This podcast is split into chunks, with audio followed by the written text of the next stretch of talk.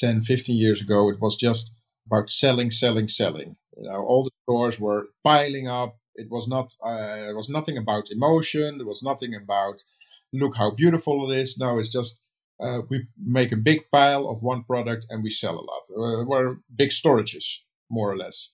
Uh, and we wanted to uh, sell more emotion than just the products because if you ha- have people in their emotion you have them way longer and then you create fans instead of customers. And i think that's really important. Uh, a customer is just someone that needs a box or needs a candle or needs something and buys it. A fan really feels one with your, your brand.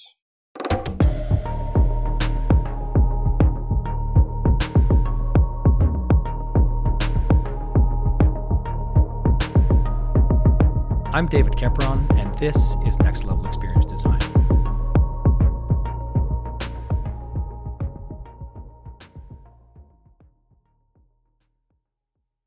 About 12 years ago, I was visiting Amsterdam and I spent days wandering the city, eating stroopwafels, pancakes, drinking great coffee, and shopping along the Kalverstraat, the Kalverstraat is one of the main shopping streets in the city center of Amsterdam, and it's more like an outdoor pedestrian mall that's jammed with retail stores of well known international and homegrown Dutch brands, as well as independent retailers. My preferred approach to exploring an unknown city is generally to wander about, sometimes down alleys, looking through fences and over walls into hidden courtyards. It's mostly about discovery looking for things that other tourists may not find and connecting to the local nature of a place. I remember coming to a corner and an open door invited me into a store that I was unfamiliar with. Crossing the threshold, I stepped away from the rush of the crowd and entered into another world. It looked homey and cozy. The perimeter walls were illuminated with colorful frames, each identifying specific categories of merchandise, and it smelled great. I didn't know the Rituals brand, but my first experience 12 plus years ago is easy to recall with a vivid sensory based memory. I liked the store's name since I've had a fascination with the idea of rituals and what they mean, how they're enacted, and whether participating in them directly versus being an observer had any effect on their relevance for people. I spent the next half hour sampling fragrances, learning about the ancient rituals upon which the products were based, the product's ingredients, and how they had an effect on our body and our mind. And of course, I brought bags of products home. The smell of spray bottles that stayed in a bathroom door for a while after they were emptied brought me back to the street corner, the city of Amsterdam, the food, and the friends I met while there. From a neuroscientific point of view, scent is deeply connected to memories. Scents can quickly affect mood. And that's why retailers suggest that baking cookies or bread when you're about to show your home is a good thing, because it activates emotions and nostalgic memories that make people feel more relaxed and draw connection to a sense of comfort and security. And these are all good things to engender when you're trying to sell your home. It's an interesting connection, this idea of body and home. More interesting still is that a company like Rituals has made the connection between body, the home, and cosmetics. And in doing so, they have tapped into the basic idea that good retailing isn't just about products or services, but in the end, it's about emotions. If you can get to the customer's emotions, says Richard Lems, the director of format and design for Rituals, you create fans rather than just customers. And while everyone else was following the pile 'em high and watch them fly mentality to retailing years ago, Rituals was working to sell emotion, engendering feelings that were attached to ancient stories, the practices of Ayurveda or Hammam or the rituals of Sakura, and that have become the experiential foundation for ritual stores. Behind every product, there's a deeper meaning, a deeper story based on ancient traditions that are made contemporary through Western technologies. For Richard Lems, there's no disconnect between the home and the body. You know that expression, home is where your heart is? Well, for rituals, home, body, heart, and soul are all connected. They're in this reciprocal feedback loop, interconnected and interdependent. One of them influences the other. And like with my strategy of discovering a city, Rituals believes that the discovery process leads customer experiences in their stores. It may start from the street, but it eventually leads to a cup of tea and a hand washing experience to finally exploring their assortment. Richard Lems explains that with rituals, innovation is on a very high level. They are constantly innovating with new products and experiences like meditation chambers in their new flagship store in Amsterdam, built just 100 meters away from the store I stumbled upon years ago.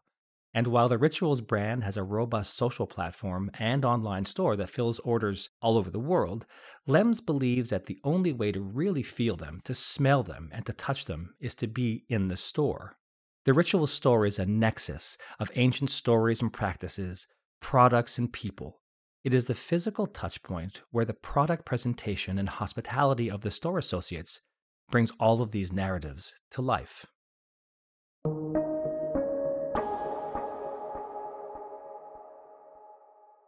And with that, I welcome Richard Lems of Rituals to the Next Level Experience Design podcast. Good afternoon. I guess it's afternoon because you're in Amsterdam, right? Yes, it's uh, absolutely afternoon. It's actually the end of the afternoon. It's uh, around uh, five o'clock at this moment. So, and you just told me the Dutch team is playing tonight. So I think, you know, we're going to have to hurry up and get this done. Yeah, well, no worries. We will win anyway. oh, that's, that's a see i like that that's a positive attitude and, and that's such a great idea. You know i think in a previous conversation i said to you that about 12 years ago or so i was visiting amsterdam and and as everyone who is visiting amsterdam will do will walk down the main shopping street in the city and uh, i come upon this store on a corner and i look in this store and i think wow that is just so great. You know, they got these great wall displays with lighting, and I walked in, and the smell was just. It literally was one of those sort of sensory experiences that I thought, okay, what is this? Um, and I got immersed into the world of rituals. And then I was convinced that I could hardly wait for you all to come to the US or Canada, um, which now you've done. So I'm, I'm really curious from your point of view and in your role, because I may have a fascination with rituals, but maybe other people don't know, you know, who, who's in the listening audience. Um, maybe you can just take a minute to describe rituals, uh, how the the store concept and brand evolved, and a little bit about where you are now after my twelve my twelve year, you know, um, fascination with the brand. Yeah, well, I can. Uh, well, Rituals is actually the the first uh, brand in the world that combined uh, home and body cosmetics. Uh, so we were the first one, like, okay, what is your uh, your your safe space is your body, but also your home, and your home is, is so important. Uh, so we were like, okay, if you like the the, the, the fragrances for for your body, uh, why don't you like them also for your home? Um, and you feel feel comfortable when you're in your home. So we were literally the first one that combined that, and I think that's that was uh, and that's now 22 years ago actually that we started rituals in that first store where you have been. Oh is that right? Yeah. Unfortunately we closed it because we opened a beautiful flagship store 100 meters away from it. And everything that we do we do it with a rituals behind it so with a story behind it. So it's not just products that we sell. No we literally sell the story uh, and we are not here uh, we always say we're not here to sell products. We here to sell that you feel yourself good and enjoy the little moments of life. So taking a bath, taking a shower, taking a cup of tea, uh, because we all live in in a in a world where everything is on fast pace. We're always in always in a rush. Everything has to go fast, and we never. We I think most of the time we forget to take that moment for ourselves. And mm-hmm. I think nowadays, I mean, 22 years ago, that was really new. No one was talking about it. Nowadays, people are more aware, also thanks to the two years uh, of COVID that we have behind us. But mm-hmm. uh, even now, people are more aware. Like, yeah, you, you, you need to t- take the time for yourself and yeah, enjoy the little moments. And I think that's that's part of our philosophy, and that's um, yeah, that we have that from 22 years ago and we still have the same philosophy so that's a great intro because i think you hit on all the things that i said okay those are things i want to talk about i want to go back to the idea of home and the connection between retail space and your home and living space and what those two things are like i love the idea of rituals which i've had a fascination with for years in fact i've had guests on the podcast and we've only talked about the idea of ritual before uh, from an anthropological, sociological, psychological point of view. So that's something we can unpack. And then um, I'd, I'd, love to, you know, come back to some of those other things that you talked about in terms of feeling good. Uh, yeah. Uh, because and why? So let's let's hit on the idea of home first. I remember my father uh, used to have a these refrigerator magnets that he put on on the refrigerator you know and they had they had you know great sayings that we were supposed to learn as kids like you can't complain how the ball bounces if you dropped it and uh things like and home is where your heart is yeah. and things like that but so you know the idea of home and the feeling that you have at home and i want to connect this to just a thought and get your reaction i have always believed in retail and hospitality spaces and other places where brands connect that there's a significant difference between spaces and places. A space is like my closet, it holds my clothes. Um, they have no particular interest is hanging in the closet once i take them out of the closet and put them on they become animated and they have a certain feeling to them a place is like the kitchen table at my mom and dad's house you know yeah. where we spend those Thanksgiving dinners actually, uh, you know, remembering and talking and emotionally connecting. And so spaces, I think, are utilitarian. Places, I think, are about emotion. How does the store as a place connect to that idea of of emotion that you might have as you know in that same feeling that you might have at home? What what are your thoughts about that? Yeah. Well, well first of all, uh, what we do with our our store design, uh, we want to uh, that it feels like home. So mm. uh, just also a, a, technical thing, our lights that we have in our store is the is the same lux as that uh, that you have at home, more or less. I mean, a lot of stores you see the bright white light because the products uh, look really good and the colors look really good.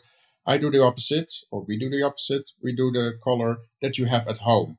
So our stores are very cozy. I also call them often a slow shopping paradise so you come from the busy street where it's a big a noise, a lot of people, and you come into our store.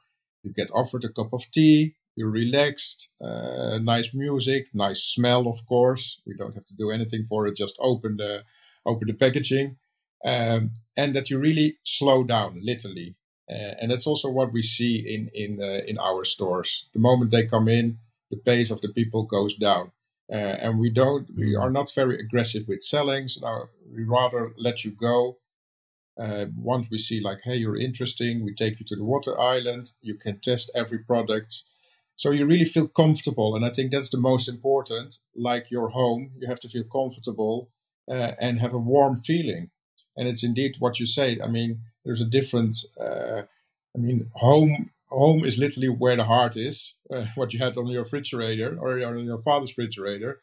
Um, and I think that's completely true. And it's it's maybe a little bit uh, like yeah yeah yeah uh, nice those sayings, but it's true. I mean, yeah. we want to feel home, and we all know fragrances are the first things that you remember. Uh, if you have a fragrance. Uh, from that delicious food that your mom made when you were maybe two or three years old, you still remember that smell.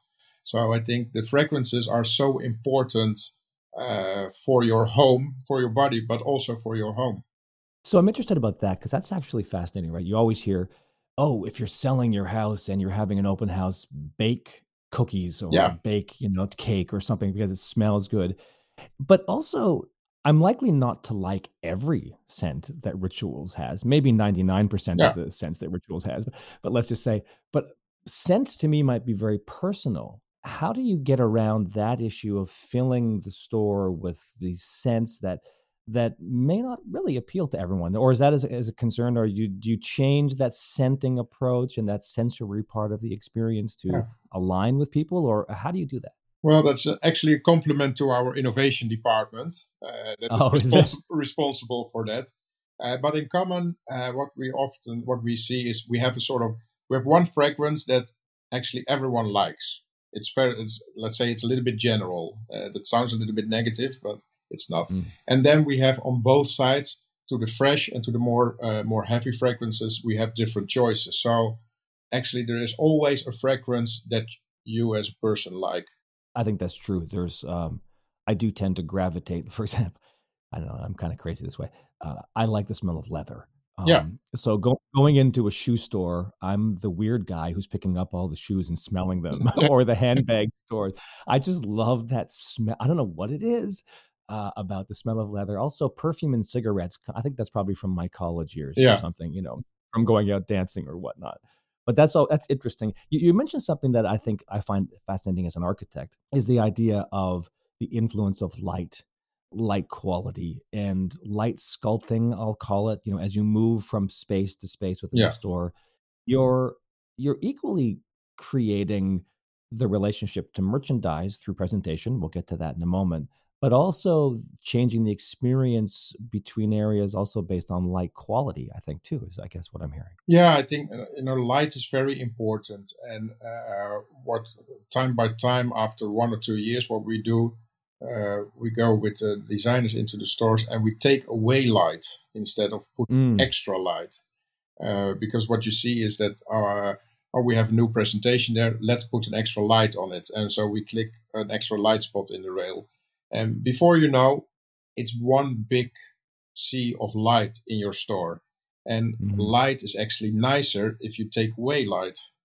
I mean, uh, you know, you see, you go to a pop concert, etc. There's a reason that they're always in the evening because you don't have light and you only have that light.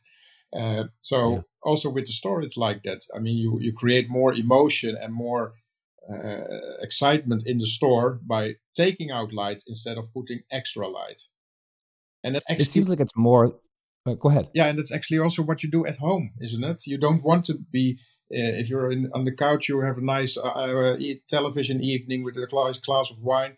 You don't want to sit in bright white light. No, you just have a cozy light in the corner and maybe some small spots in the ceiling, and you dim them so it feels nice and cozy.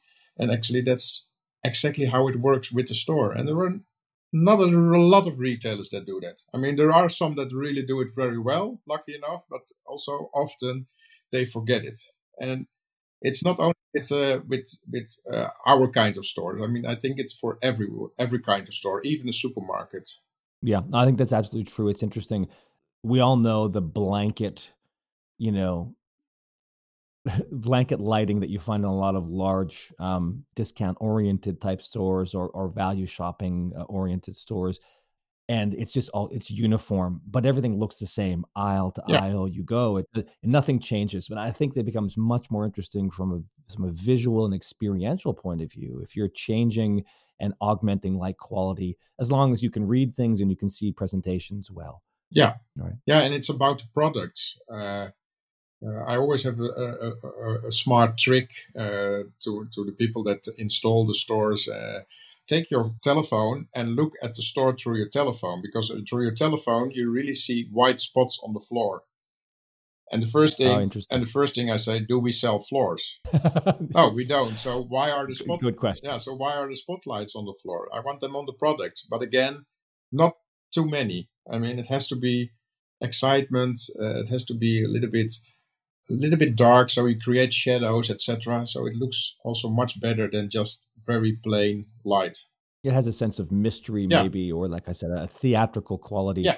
Now, I'm curious about this because it's as a, as a focusing on product, like you said. Does that come from your early years in retail, from being more connected to, say, the visual and presentation world?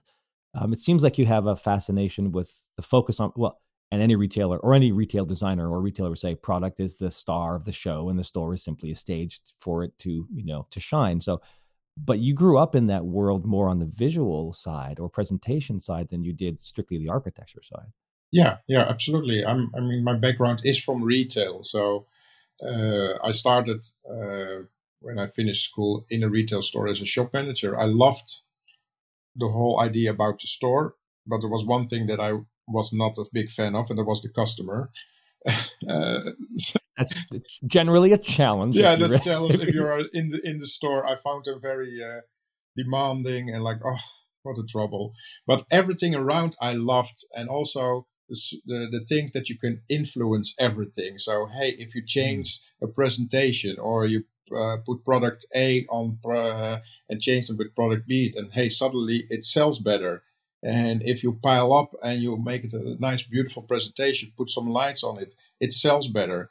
And that that game I really loved. And from there, actually, I rolled into the uh, to the role that I'm now, uh, step by step. Uh, and I think the fact that I was really in the store uh, helps me a lot uh, by mm-hmm. always thinking uh, and, and looking at the store through the eyes of a customer. Uh, same. I, I I was grateful to have my first experience as a retail designer uh, before I I went into the hospitality space and now back to the retail world. I grew up, I say, in the visual merchandising yeah. world. Uh, you know, I was in, in, a small office. There were two visual merchandisers. I was the resident architect and an interiors person. But we went around the world literally um, stripping down department stores and teaching merchants how to merchandise better. But we did it through the lens of design thinking. Back then, we weren't calling it design thinking, but it was visual perception, psychology. How do you draw people's attention to those things? And so I, like you, I guess, I got to see the world of retail design from the point of view of both the merchant and customer, yeah. not strictly from the point of view of architect. No, that's very important. And, and what I also uh, I, I, think is very important, uh, and also part of the success is that I do everything, actually everything, or not I, but with I, I mean my whole department, of course. Uh, but mm-hmm. we are responsible for the new development of furniture. We are responsible for uh, the design of the stores or the planning. We are also responsible for the visual merchandising and for the shelf planning. Um, because we can make a beautiful design and beautiful furniture, but if the visual merchandising is not good, everyone will complain about, yeah, this table doesn't work. And and the other way around, of course. I mean, if the visual merchandising is beautiful, but the design of the table is not correct, you get the same reaction. So I really think uh, by putting this together.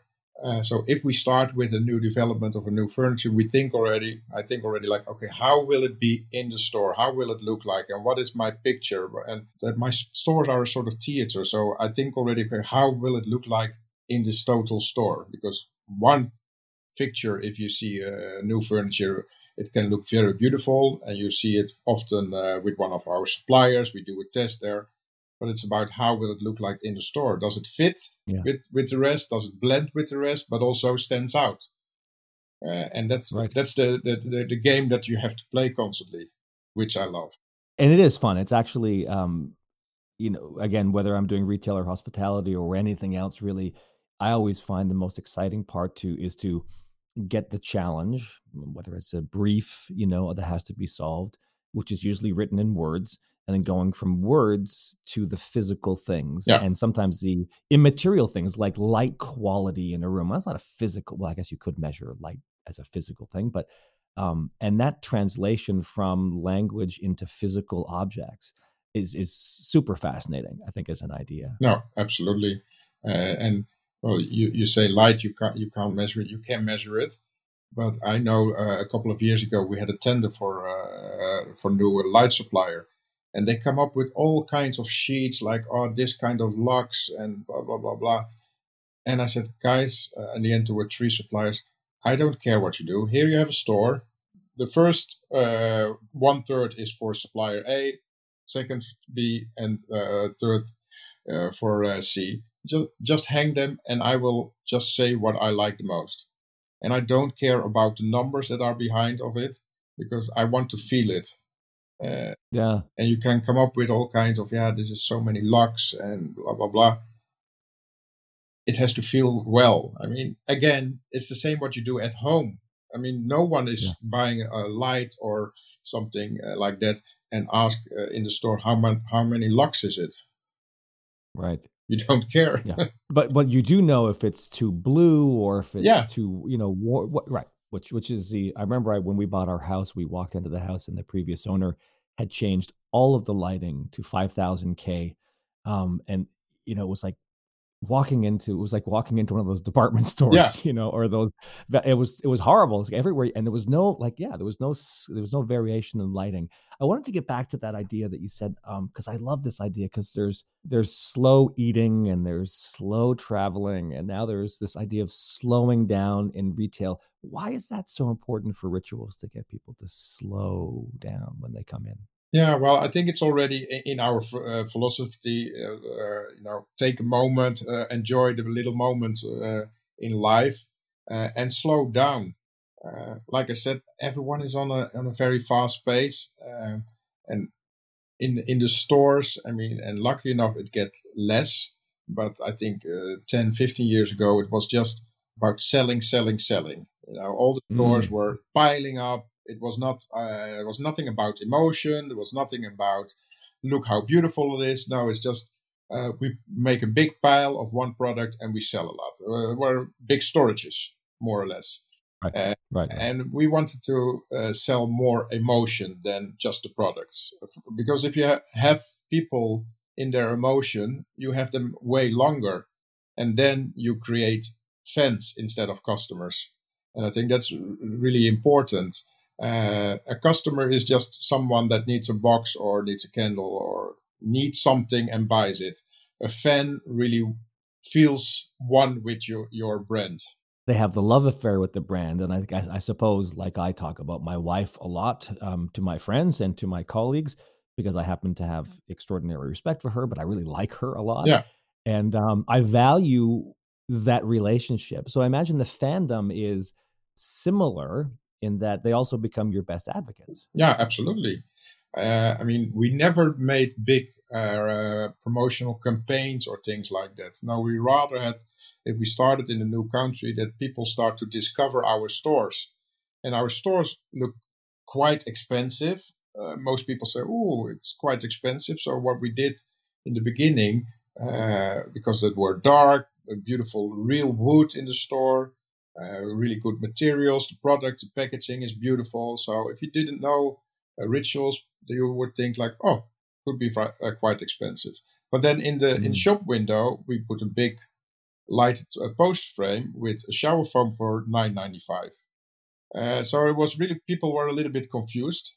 Um, it took some in every country where we started. It, it took some time, but what we created is actually that you came in and you were really surprised about the whole feeling of the store. You felt really welcome, the, level of the staff. You got a, a, cup of tea, and you were really overwhelmed with warmth. You bought a product. The product was really amazing. That's the best commercial and the best advertisement that you can have because you can come at home, you tell your family, you tell your friends on birthdays, on, on gatherings, uh, and you're so enthusiastic. I mean, that's much more worth than a big promotional campaign with Brad Pitt example. although he, apparently he works too. So does uh, George Clooney. I guess if you're selling coffee, um, you know. Yeah. Well, but, also but still, works. still, I think it's more worth that that uh, a customer, a fan, tells about it because if you tell me that this brand, a, a specific brand is so or a store is so nice, you really have to go there. I believe that more than if some celebrity tells me. Agree. Yeah, because then I think, yeah, he's paid for it or she, and uh, yeah, but you are not. You are you you bought it. You had your experience. I, I, mean, yeah, you see it with everything. I mean, that's why TripAdvisor and things like that are are doing well because we believe people more than advertisements. You, you know that's really interesting because uh, my wife will always be there. You go, my wife. You see, I'll bring I'll bring her up now. She will rely on those. Well, how many stars did they get? What was the reviews that they got? Yeah. Um, and and and will rely on that quality. But I always say, or, or ask the waiter whether or not you know the soup is any good. You know, do you like the soup? Well, he may say yes, but maybe uh, my taste of soup isn't the same as his so i don't i don't know that i can rely on his quality but but we you are right that you tend to rely on those kinds of feedback from other people who are like-minded i suppose yeah is the way to look at it. No especially and like i said if, if, family or friends i mean you know how they are you know their level of expectation and, and things like that. So if a good friend uh, if you said like you really have to go there it's such a good service it's such a good product blah blah you believe him because he's your friend you know how he is and yeah they, they, and they you know that they ultimately have well you would assume your best interests in mind yeah um, when you're when you're trying to make those decisions no, absolutely. Um, the two p's product and presentation yeah um, or rather people and presentation I, I always put product in there because i think without product um, that's the, the, I guess the basis of retail stores is that there's something to purchase, whether it's a service or a product. Yeah. Talk to me about people and presentation, and and some of your thoughts around how those two things are connected in making great brand experiences. Well, I think yeah, the presentation is is really really important. Uh, I always we always talk about the five three one rule uh, in our company, and the five is how do you get people in, uh, but also one the moment the moment they are in the store, you can apply this five three rule uh, five three one rule uh, for everything, and the five three uh, one rule is five meters, three meters, one meter. So if I pass by the store, what attracts me to look in that store? That's the five meters. Uh, mm. uh, so why is a person turning his uh, head uh, and look into the store? There must be a beautiful presentation of products without knowing what it is actually, uh, but just being overwhelmed that you think, "Oh wow, what is it?" Uh, then the three meters, I want to know more. So then, in you're already in the store, and you see, "Oh wait, it's it's home cosmetics, beautiful candles." And then the one meter is if you're really interested to maybe purchase something, you read about fragrances, the details, how beautiful porcelain uh, it is, etc., etc. And actually, you can apply this rule for everything. So for your complete store, but also for your single presentation. Uh, and that's literally mm. how we do every presentation and every furniture and the whole store. Um, so every time the five three one rule. I'm fascinated with this idea of um, I'm a little bit of a closet neuroscientist, so I love the idea of what can we do on a neurophysiological basis because we're pattern recognizing machines. Yeah. To be able to attract that attention, because if you walked down that store, uh, that street in Amsterdam, on which your store, you're 100 meters away now, but same, yeah. same. Big, what's what's the big shopping street there in Amsterdam? Kalverstraat if you say so. Yeah. I'm not gonna I'm not gonna try yeah. it in Dutch because my Dutch is horrible. Although I should, I think I did pull out this I the Scheveningen. Um, Scheveningen. Scheveningen. Schre- I'm I'm learning, you know, slowly. Apparently, if I can say that, it's undoable for that... for uh, every non-Dutch speaking uh, person. that's true. We did that on purpose. Yeah, that's fantastic. But if you walk down that street, there's so much visually going on that yeah. it is the, the question mark, right, or is the challenge is as a retailer or anyone trying to get someone's attention at the the five meter rule is what is it that we're doing in all of that visual noise that allows me to attract the attention so that I have the opportunity for the three meter rule to kick in, right? To to get that opportunity for consideration. How do you slow people down? Yeah, well, I think um, I think that that street where you were in in Amsterdam is a good example, especially 12 years ago. It was everyone was screaming at that moment. Yes. More bigger light boxes, more flashing screens, etc., etc. And w- what we have done, we minimalized everything. So we didn't scream out. We had a beautiful old fashioned shop front and we brought it also back like how it was. So actually between all the screaming uh, retailers, we were the one that popped out because we didn't. Yeah. So we did actually the yeah. opposite. And uh, that's what we still do actually with a lot of uh, buildings. Uh, we just opened this week uh, a store in Cannes and it's a beautiful location and we restored the whole facade how it was 60 years ago. With beautiful canopies really chic really uh, in all kinds of small details. Uh, and i think because of that we we stick out. So not per definition like you see with a lot of retailers they just take out the shop front put a big uh, portal in it uh, with, and sh- a lot of shouting or whatever. No, we we, mm. we always try to use the building and his uh, the, the the atmosphere and the, the nice things about the building in our design. So this is uh, exactly the neuroscientific sort of at a neuroscientific level, right? It's we're able to pick out anomalies in complex patterns before yeah. we're able to decode patterns. So if you are the anomaly, now, whether that means you're the guy who's shouting, like you say, when everyone else isn't, or when everyone else is, you're the one who isn't, yeah. then that naturally is going to be that's the anomaly in this pattern, you know. And so as a so it seems like a it's and these are I hate using the word or uh, I don't like using the word tricks, but these are the things that if you understand how we react to experiences like that, then you can leverage those ideas to drive customer engagement in a, in a much more profound way. So I yeah. think that's that's that's brilliant. No, absolutely. I mean, I'm 100 percent sure that yet you get the attention to that store because it was such a sweet building. You're right, and I'd be curious yeah. to see because sometimes I mean you, you literally can't build them anymore. Those those kinds of buildings that have that kind of architectural quality. I mean, you could. They're well, extremely expensive to yeah, try to do. What? Yeah, but still, also if we are in in malls, we always uh, even there we try to have uh, a shop front that uh, I think uh, ten years ago we started. Said I want to have a shop front a sort of standard uh, shop front, a signature of rituals that even if we take the, the letters away, that everyone knows this is rituals.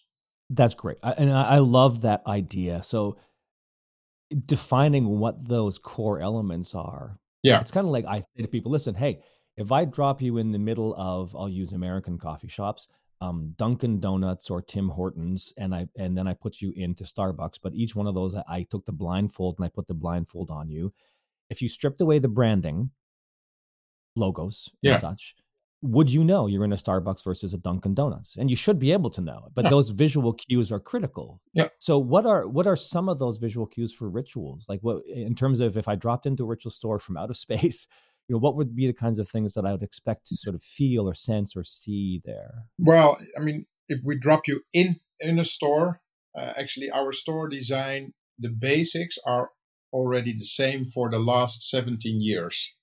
So we have a dark oak floor, real oak. Mm-hmm. Um, our ceiling is black, and the whole, again, the light, the whole uh, light is down in the in the store. Um, yeah, dark colors actually. It's if you see our store without products, you would say like, hmm, it's quite boring boring store. But once the products come in that are very colorful, because we have our rituals, we have our sakura that's white, we have our Ayurveda that is a little bit pinkish red, uh, we have our yin that is green, then the store starts to to live. and Come alive. Yeah. Comes alive, yeah. And and I'm hundred percent sure that everyone that comes in feels directly uh, like, okay, this is rituals. And uh, we see it because we have now also a beautiful flagship store here in Amsterdam of uh, almost 3,000 square meters. It's different. Uh, on purpose, we use different materials, etc., etc. But still, everyone that comes in says, "Oh, these are rituals." Right. Uh, and the same we have in our offices. Uh, we don't, we didn't copy our stores in the office, but still, everyone uh, says like, "Oh, this really feels rituals." And I think uh, most people are our biggest fan. They, for them, rituals is cozy. That's interesting. I think there's it goes back to that whole idea of creating that sort of ambiance that feels like home. That has that sense of human scale comfort to it yeah. versus the enormous, you know, department store idea. Let's go to the subject of rituals, just as an idea, which which I I have said that I love the sort of study of rituals and um I remember when I was in architecture school, there was a history theory professor, uh, Alberto Perez Gomez, and I used to sit in on his classes um, and I'd audit them because I found it so fascinating. And he'd be talking about Dionysian rituals and the whole sort of connection. And I really began to understand the idea that participating in rituals directly with your body versus being an observer to a ritual, which I which you can do too, many of us go to religious ceremonies, you know, yeah. and sit in the audience where we're participating, but not directly. We're more observing. Um, but participating in rituals, uh, my understanding is it gives us a deep sense of meaning and understanding that we connect ourselves to some larger idea uh, where we come to understand my relationship to place and my family, my culture, my you know my world maybe my universe and that's really important, right? And ritual isn't just about doing something over and over and over again. There's a process to it, which is really deeply embedded in our understanding of who we are. Yeah. Is that, does that align with the world of rituals, the store, and the practice of rituals? Yeah, absolutely. I mean, I think it starts with our products, of course. I mean, like I said, the products is, is key. It starts, everything starts with that uh, and we take beautiful uh, stories, Asian stories uh, from all different parts of the world, and there are beautiful stories. You know, not uh, only in Asia, but if you have the, the rituals of Mehr, which is, which is a, an old uh, rituals from the Persian uh, time. Uh, so we we take those rituals uh, and we use some Western technology to make the best uh, best products out of them. Uh, and I think people want to ha- buy if they buy something, they want to buy something more with a story. I mean, it's also nicer that you have a story behind it than yeah, this is a candle point. Uh, it's much nicer if there is a story behind that candle that mm, can, mm-hmm. can explain people like, oh, what a beautiful fragrance. Well, it's actually the fragrance uh, that uh, uh that they used in uh, in old Persia, for example. You know, and mm-hmm. that connection with old rituals, I think in the end everyone wants to be part of something, and mm-hmm. rituals mm-hmm. have always been really really important. I mean, uh, rit- rituals and religion is very close to each other you know it, it goes into True. each other and and we all always want to be with someone and we love rituals in common yeah i think the sharing of the ritual is yeah. critical you can do you can do something over and over and again by yourself but i think um, that shared sense of feeling that shared um, experience eh, you're right i think when you when you're able to describe it to somebody even if they're not there, but you have the candle or the box or whatever. I love the idea that it, it's connected to a story. I once worked for a French bath and body um, company doing their stores, and they said, We're going to put a big LED screen on the wall behind the cash register, and we'll run our Twitter feed on that. And I thought, wow, I mean, why do you want? I can look at Twitter on my phone. I don't have to look at it on your wall. I said, if you're going to spend the money on a big screen, you should try to do something slightly different. They said, well, yeah, but I mean, we need to have people understand, you know, um, the whole idea of our origin story, which is where they made their products in the country that they made their products. And I said, listen, most people in the US don't know where that place is, for starters. And I bet they're not so interested in that place, but I bet what they would be interested in is that beautiful box that has that beautiful glass jar holding that hand cream. They have no idea where it comes from. No. But there's some there's somebody that chose the shea butter, they, that crafted the shea butter content or the other flowers that went into it, the essence of those flowers. And that's a real person. Yeah. And that person whose job it is every day is to go out and do that. And I think that there's a story there about the people who manufactured that beautiful thing for you that is way more interesting than necessarily the big country that it came from.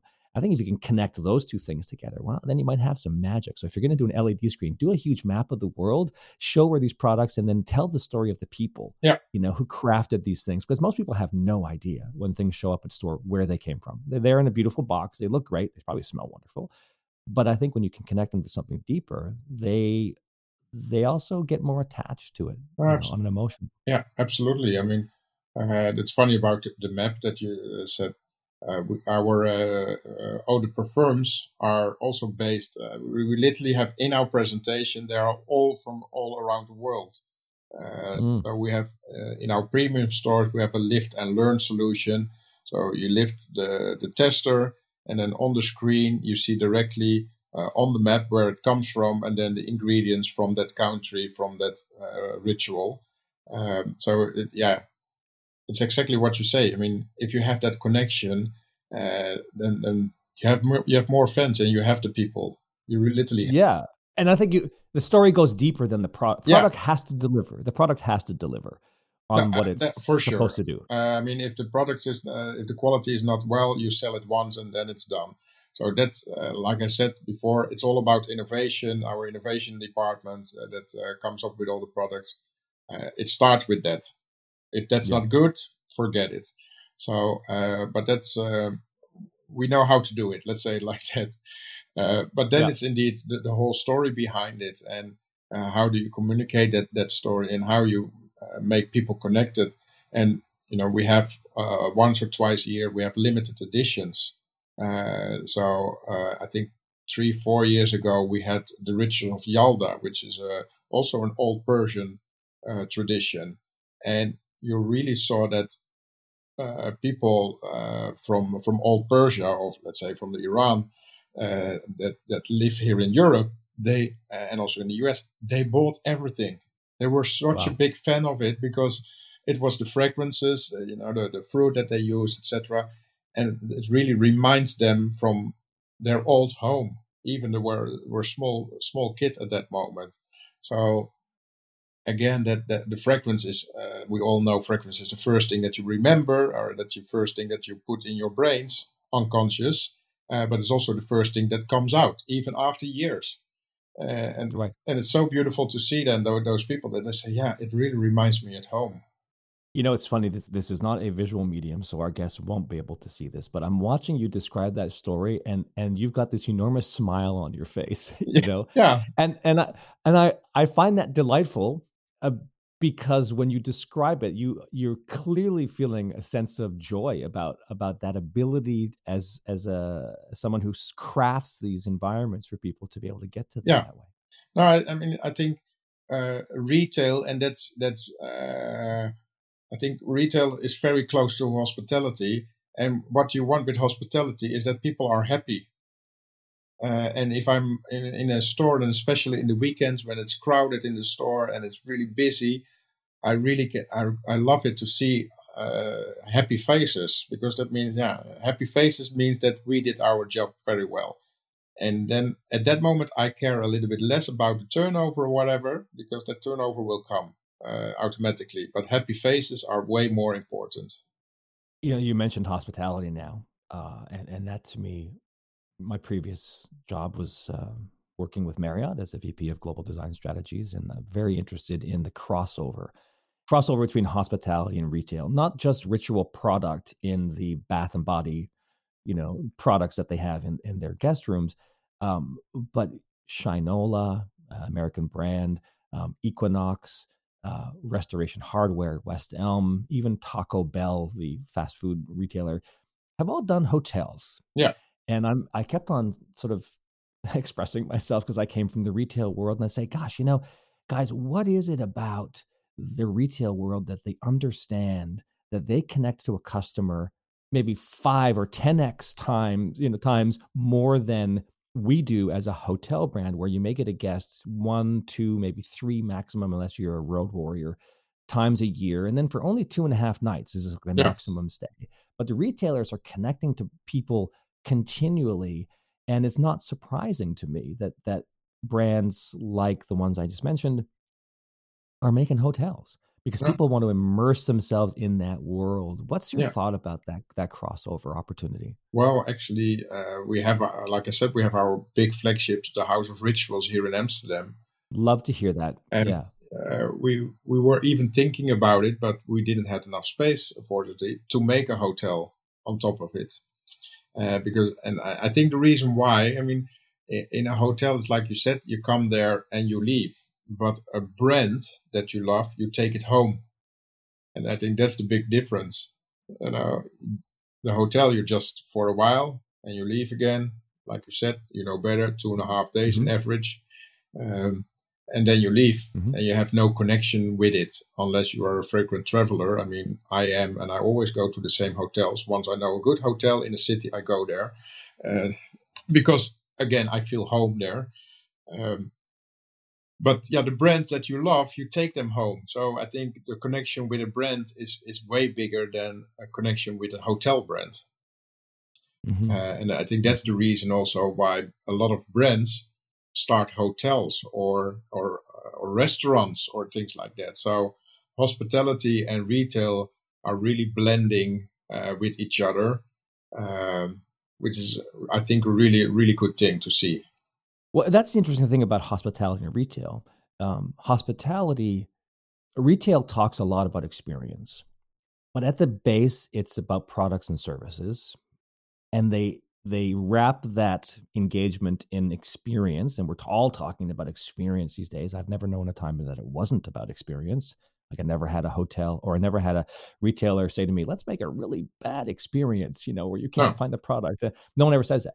Whereas hotel or hospitality world has only been about experience because you don't bring anything home. Well, now you can. Now you can go online and buy, you know, the bed or the pillows or things like that.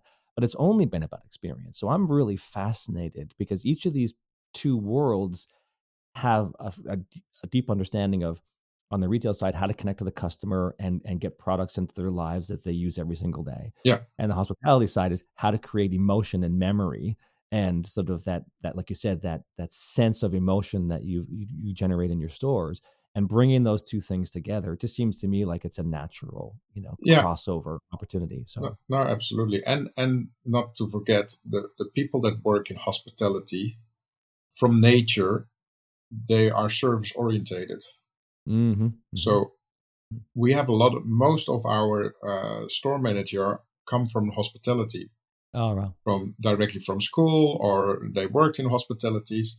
And why? Because they literally have that service minded thing in their in their body. You know, you don't have to explain them. I mean, that's how they grow up. That's what they have have, uh, have learned uh, their whole life. So the service level of the, those people is much is much better. And I think in retail, uh, like we do on the, on the, let's say on the more service side, it's the best people that you can have. For sure. I know. I totally understand that. Uh, you mentioned House of Rituals. Let's take a small diversion. Tell us about House of Rituals and, and what that is and uh, what you hoped to be able to learn or yeah. further develop from it. Well, uh, two years ago, we uh, were 20 years old and we were thinking, like, what is a nice present to give ourselves uh, to uh, for our 20th anniversary? Uh, and we were thinking like, yeah, we're going to make a, a kind of de- rituals department store where you have everything. And why? Uh, to make sure that we are on the next level already. We're already ahead on what is coming to reinvent ourselves and also to challenge ourselves. Uh, because here in Europe, we, we open around between 150 and 200 stores. This week, we opened 10 stores only this week the week before nine, and next week eight. So it goes so fast. Um, so if you if you don't look out, you get sort of spoiled. And uh, I think it's always good to challenge yourself. So we're like, okay, we're going to make a department store.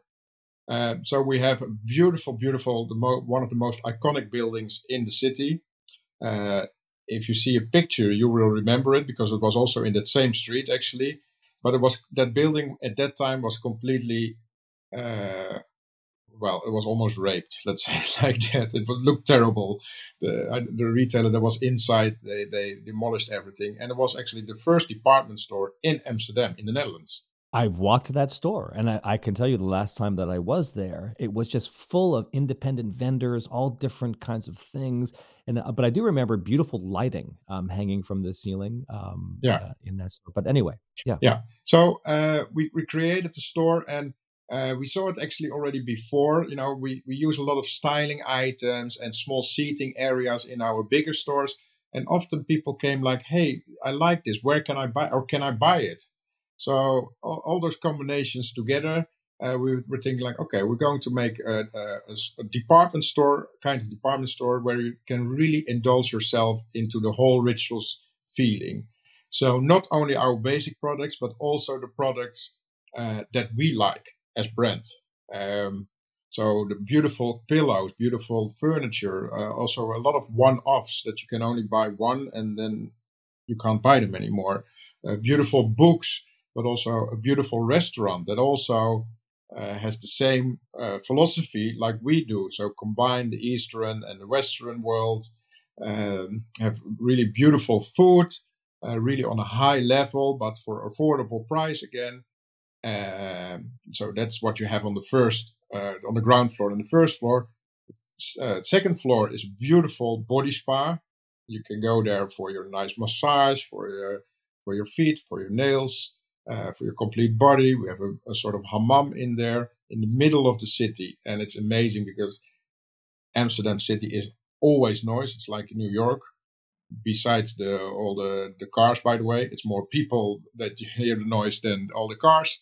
But there is always noise. And once you're in the building, the higher you get in the building, the more quiet it gets and the more serene it gets. So on the t- second floor, we have a beautiful body spa. And then one floor up, we have uh, the one kind in the world we have the mind spa uh, and that's something uh, where we try to reinvent ourselves again uh, where we started 22 years ago with wellness and it was completely new and now we're even more in in the mindfulness but take even mindfulness in the in the next level Uh, because with mindfulness and with our mind uh, spa, mind oasis, we call it, there uh, there are a lot of so let's say sort of religions about mindfulness and how you have to train your mind. I mean, there are people that say now you have to breathe uh, very deep, and some say no, you don't have to breathe at all, and so there are different ways. Uh, so what we try is uh, make a sort of very approachable way of convincing people that taking uh, that step back and take that moment for yourself is really worth it. So once you come up in the mind oasis, we have first a, a table, uh, we call it the mind bar. Uh, you sit down and you do just a very simple uh, game on, on the iPad where you can see already very quickly how you can affect your breathing, but also your heart rate uh, and all kind of other things. So you get a small uh, wrist uh, band on, and it measure everything. And just by looking at the balloon, the uh, more relaxed you are, the balloon goes higher. So that's just a very simple game to show people how you can affect your body and so also your health. Well, after you have that done that, uh, we give you advice to go or in in a chair where you get a lot of energy, or on the other way, we have a pod uh, where you can relax. And in that pod, you go on zero gravity. And the music is specially arranged and is all science based. Uh, there are uh, some movements in the chair.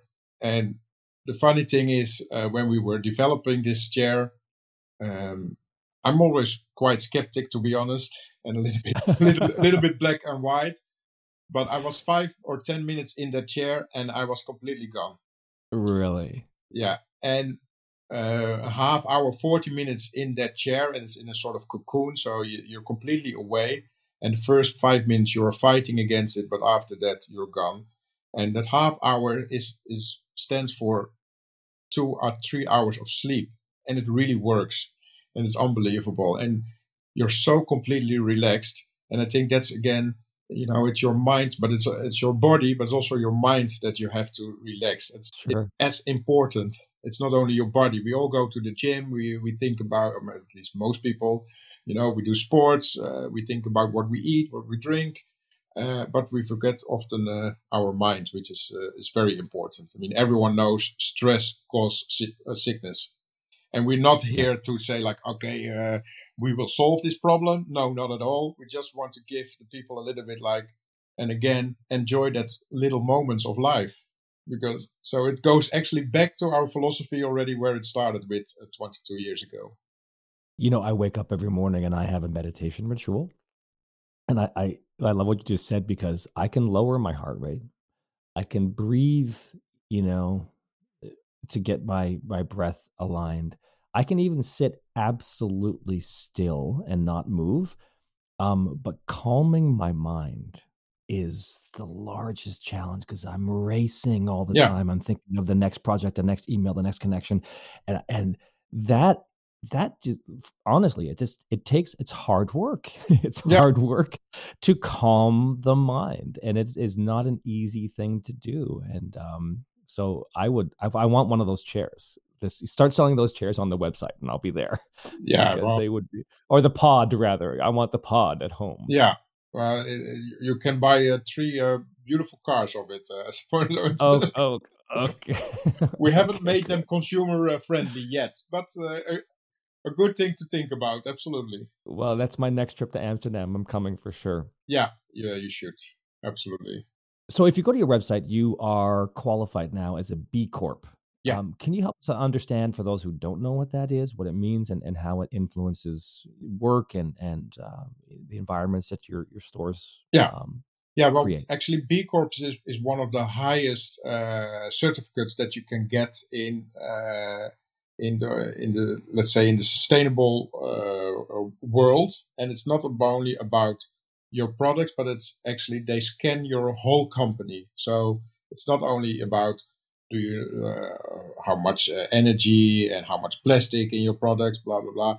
No, it's really they look at okay, how do you deal with your own staff?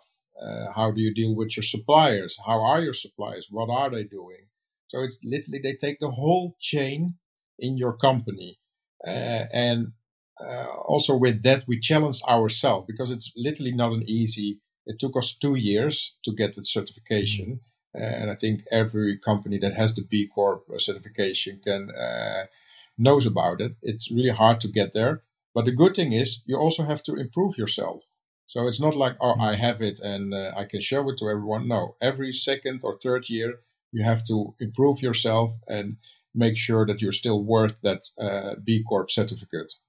Uh, so in that way, really from A to C, we we have to push ourselves uh, to be you know uh, to innovate constantly, uh, but also constantly look at new solutions. And sometimes those solutions are not there yet because the market didn't bring them yet, or they are uh, still too niche or or not available.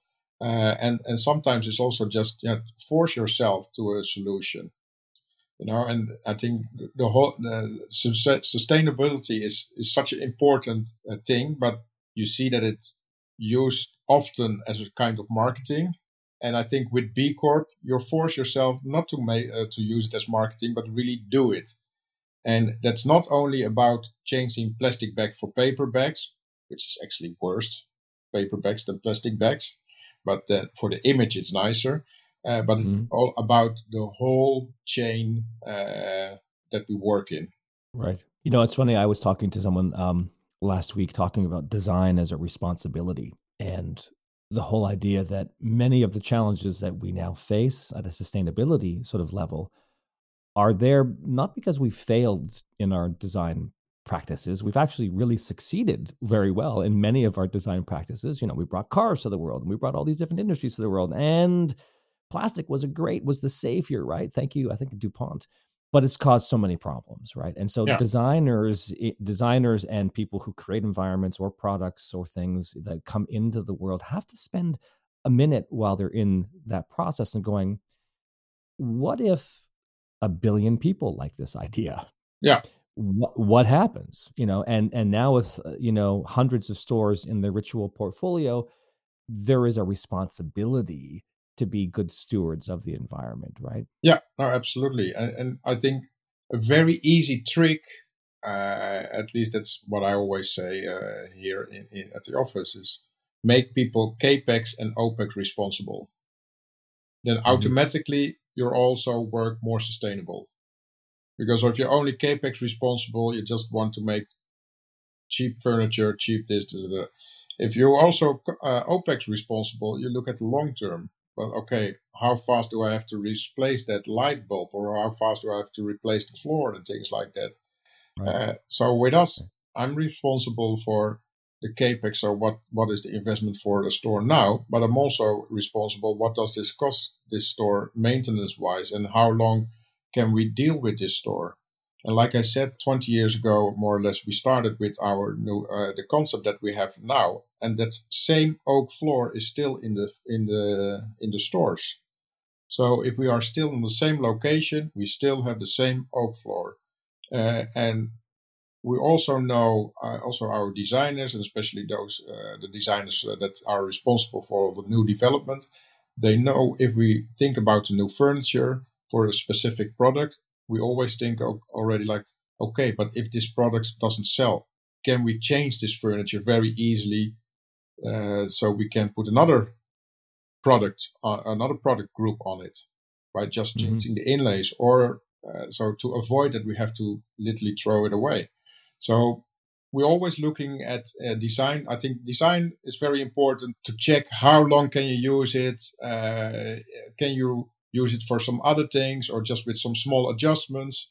Uh, and as long as you look at, at those things, uh, and it's that you also think like oh, it's it's for 10 years it's not for only five years. Now right. let's think uh, further. So rather spend a little bit more money at this moment to have the right quality but also the flexibility in your furniture.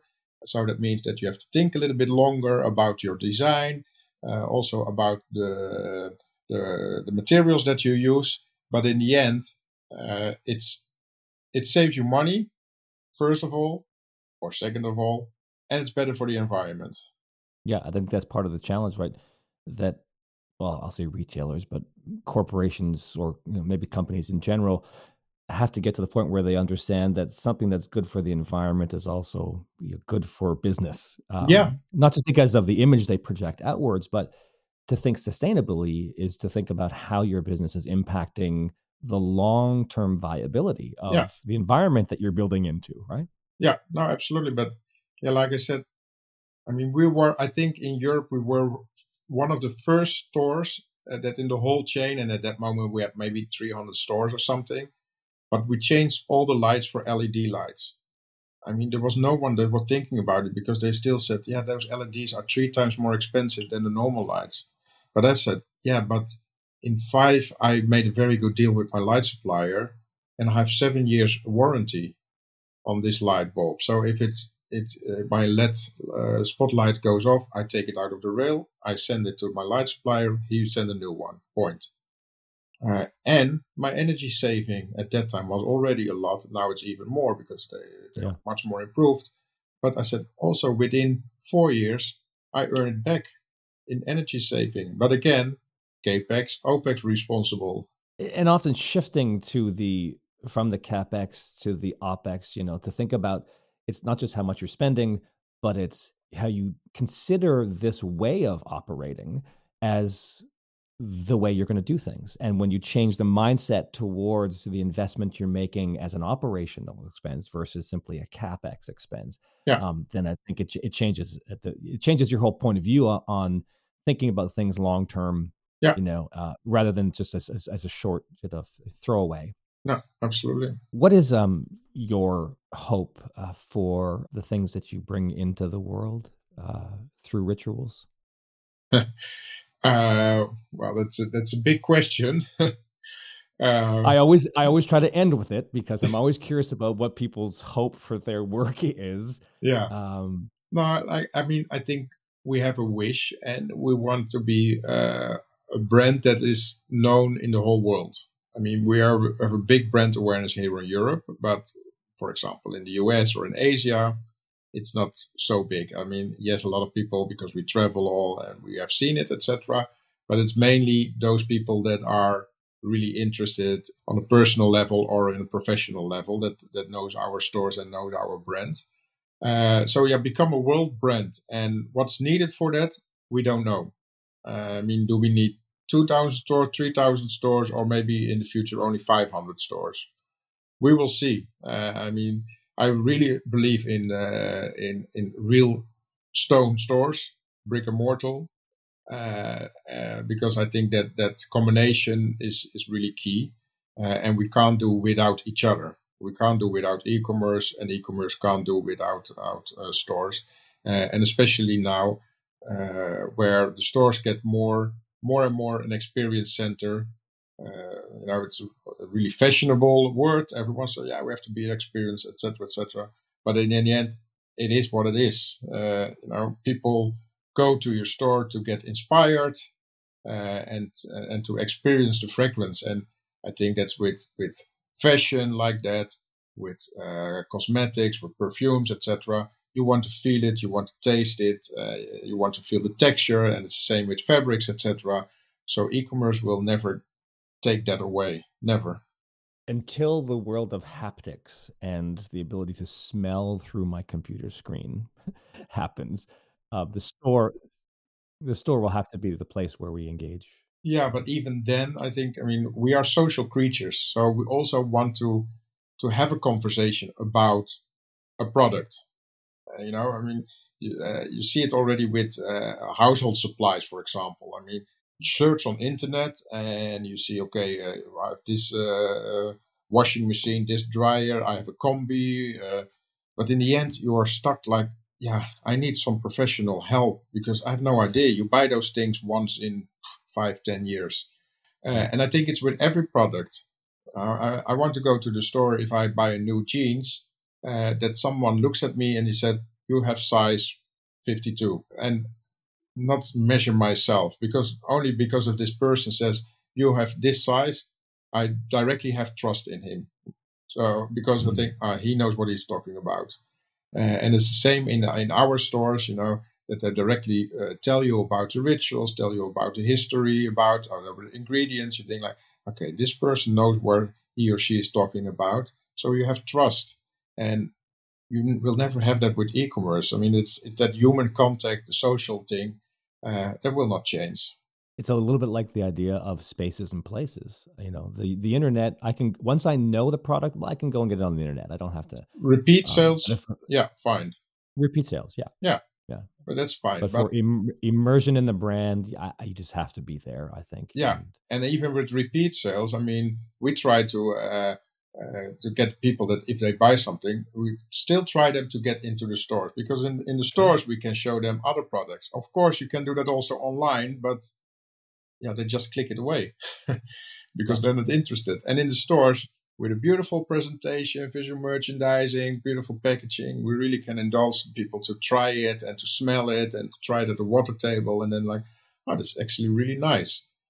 They would never done that uh, online. So yeah, I re- hardly believe in the in the store in the combination. It's not only this; it's it's a combination. Yeah, e-commerce world is never going away, and it has no. its its value for sure. Um, but I am a because I'm an architect and I'm I'm I'm a sensory experience. You know, we will make sure Des- that designer. Right? We will make sure that uh, stores don't uh, disappear.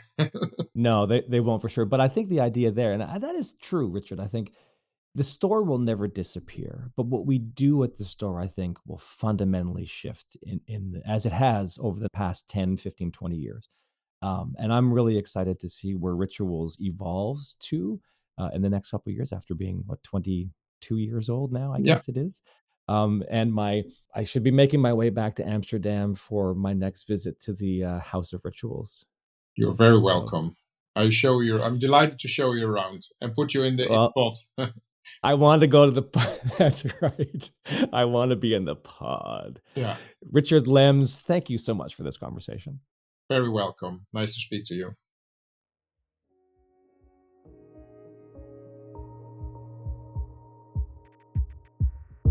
Next Level Experience Design podcast is presented by VMSD Magazine and Smart Work Media. It's hosted and executive produced by me, David Kepron. Our original music and audio production by Kano Sound. Make sure to tune in for dialogues on data, design, architecture, technology, and the arts wherever you find your favorite podcasts. And make sure to visit vmsd.com and look for the tab for the podcast there too. Also, remember you'll always find more information with links to content that we've discussed, contact information for our guests, and more in the show notes for each episode.